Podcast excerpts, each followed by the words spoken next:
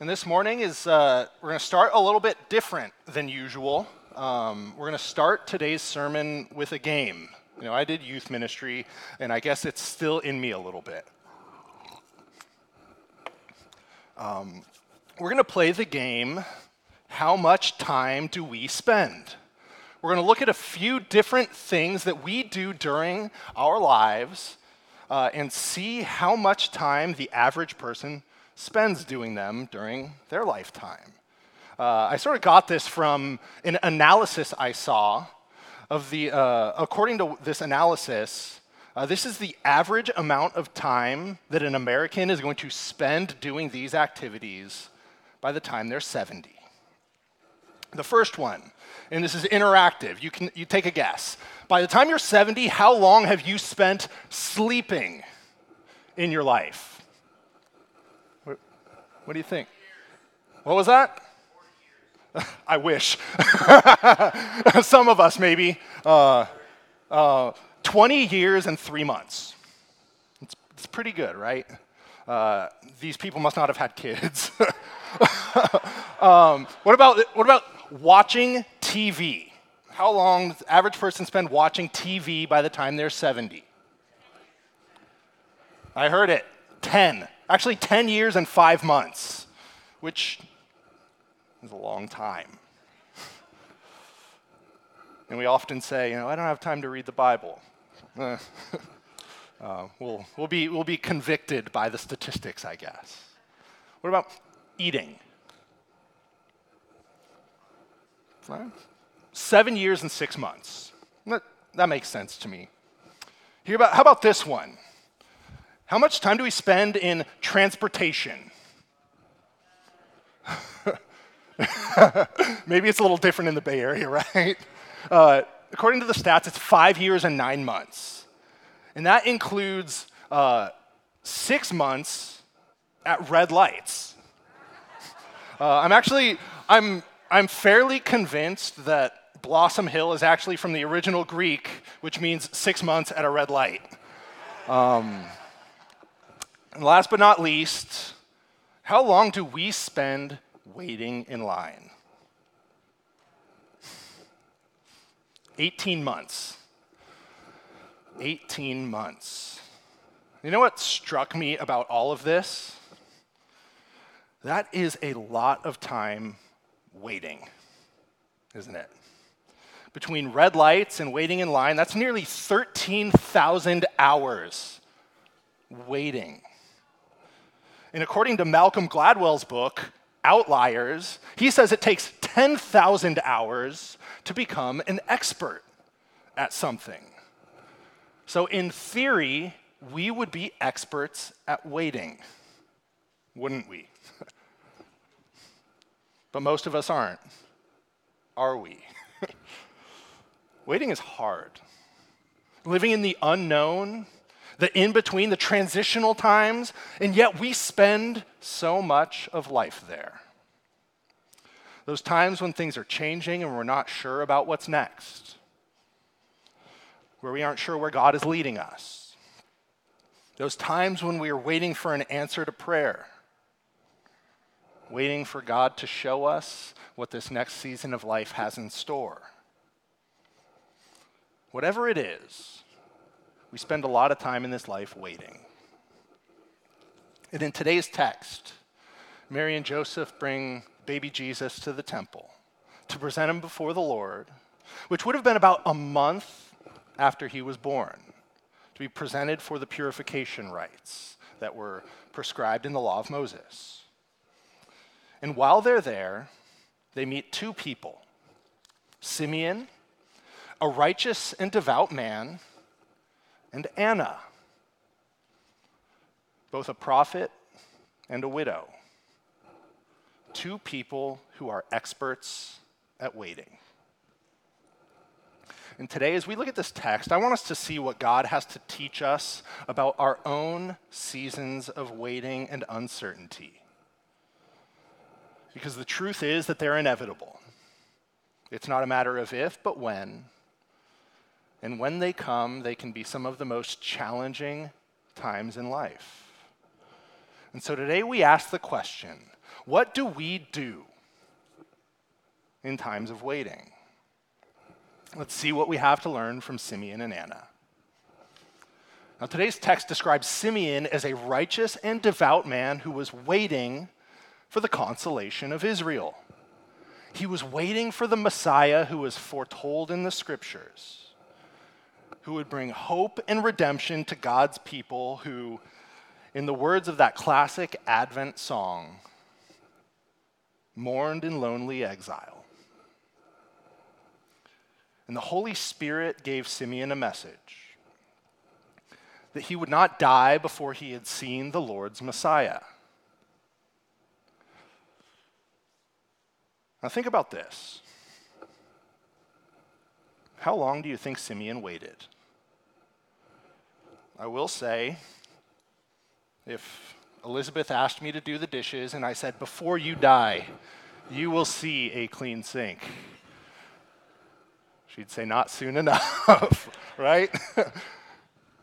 How long do you think Simeon waited? Because there's a lot of wiggle room, God willing, in that phrase, before you die. Between when he received the message and when it was fulfilled. You know, how long do you think it took before maybe you know, some doubts might have started to creep in? Where he started to wonder is that really what God said? The truth is, we don't know. We don't know how long he waited, but it's not hard to put yourself in his shoes. And yet, we learn from Simeon that in the times of waiting, we can trust what God has revealed to us in his word, even if we have to wait for it. This is actually not something that we, we just get in Simeon's experience in the Gospel of Luke here. It's one of the threads that runs through the entire story of Scripture. God promises Abraham a family, that they would be a great nation, and yet it would be 25 years between the initial promise and the birth of his first son. The Israelites, delivered out of slavery in Egypt, and then 40 years in the wilderness as God prepared them to inherit the promised land.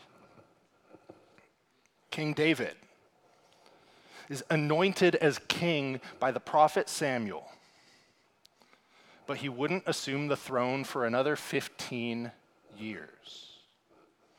And there are many more. This is a pattern that repeats over and over and over again in the scriptures.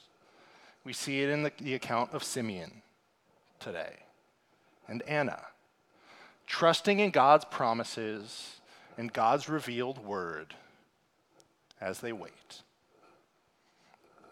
And all that's to say, if you're in a season of waiting here today, that means two things. The first is that you are in good company.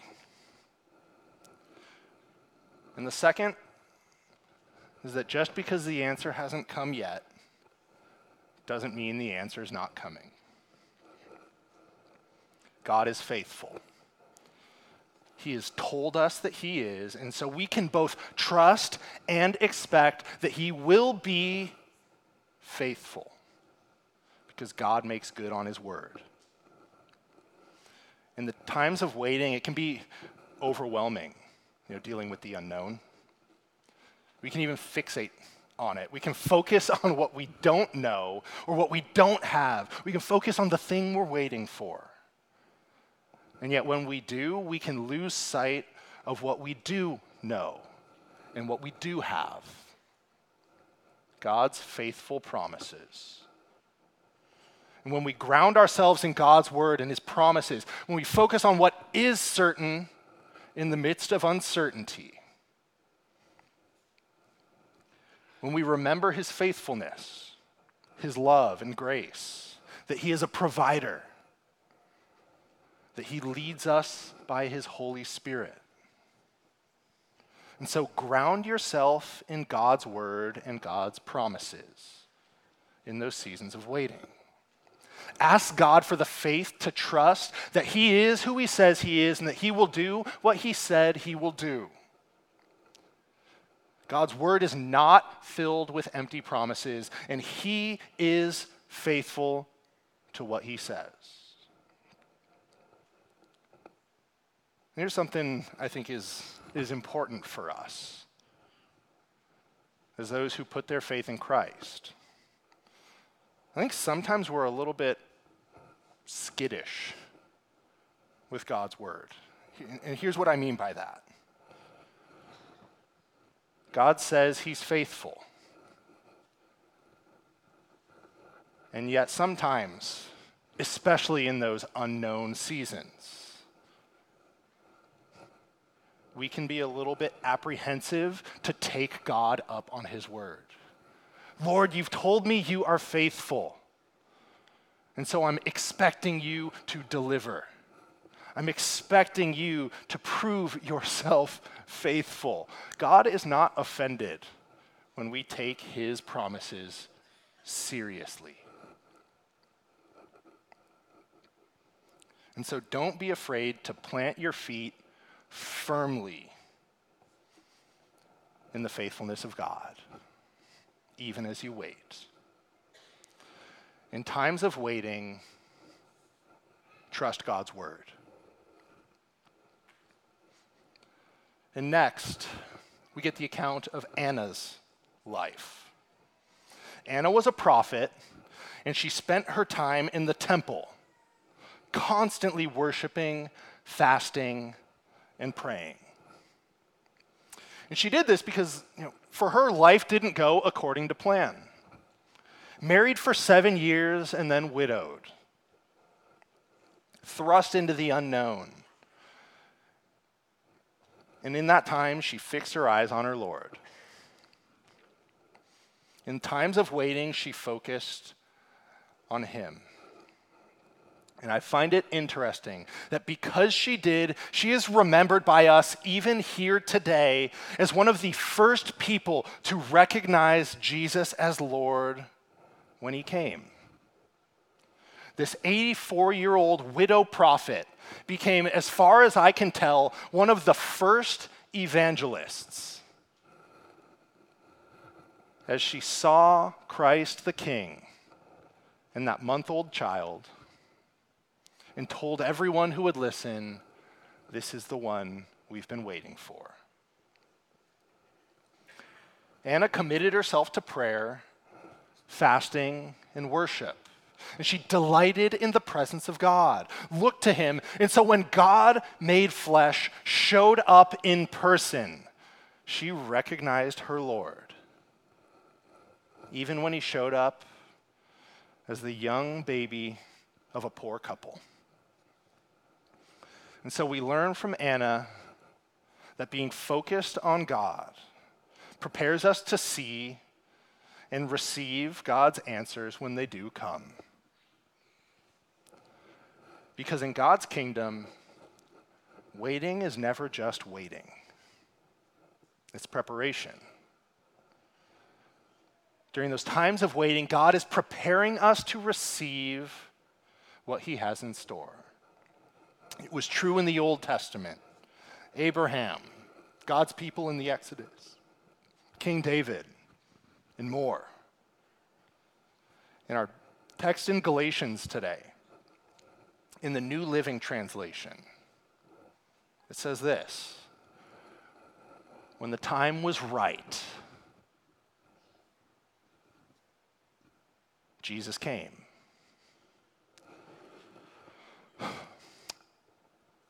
I wish I knew what made the times right, but I don't. You know, why did Jesus come when he did? I have my theories, and I'm happy to chat about them sometime if you're curious. But at the end of the day, why was it such the right time when Jesus showed up? I don't think we know, but God does. And I think that's the case with so many things. So often we don't know, we don't understand. But one thing I feel like I do know something I've learned over and over again, is that I can trust God's timing, even when I wish his timing was a little more like mine. I have to imagine that Anna, at 84 years old, that first time she laid her eyes on Jesus, she knew in that moment that it was worth the wait. In times of waiting, focus on Him. Now, as I close today, I want to draw our attention to one final thing in the text. And perhaps this is the most important thing of all. What do Simeon and Anna both do when their time of waiting is done, when their prayers are answered and their hopes are fulfilled?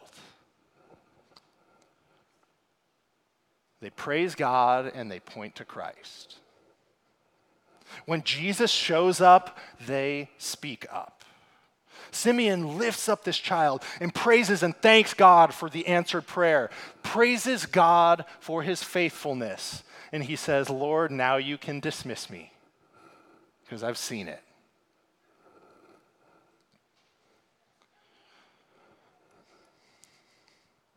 When Jesus shows up, Anna tells everyone who will listen about the newborn king. And that's my encouragement for us today, brothers and sisters in Christ. St. Timothy's.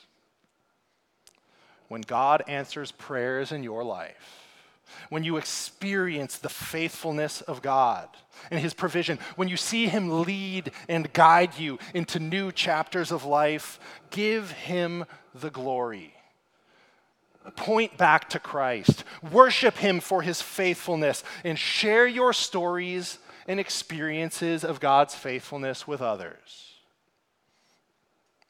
Psalm 107, verse 2 says, Let those the Lord has redeemed tell their story. That's us. That's you. Many of you know my dad.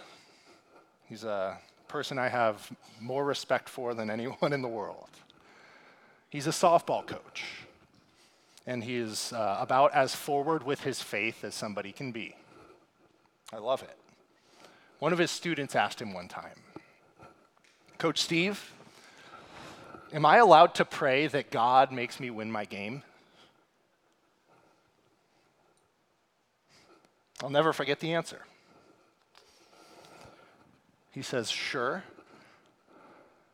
but you have to give him the glory if you win. That's us. When God shows up, let us be a people who give him all the glory. My prayer for us today as we head into this new year is that we would be a church that is buzzing with the stories of God's faithfulness. That your life would be bursting at the seams with a testimony of a loving and a gracious and a mighty God. That our stories of God's provision, healing, blessing, love, grace, and deliverance would build up one another, even as we experience those times of waiting. Let's pray. Heavenly Father, you are faithful. And we plant our feet on the firm foundation of your faithfulness. Lord, give us faith to trust in your word. Give us faith to believe in your Son. And Lord, give us the eyes to see the many ways that He shows up in our lives, even as we wait. We pray today in the mighty name of Jesus Christ our Lord. Amen.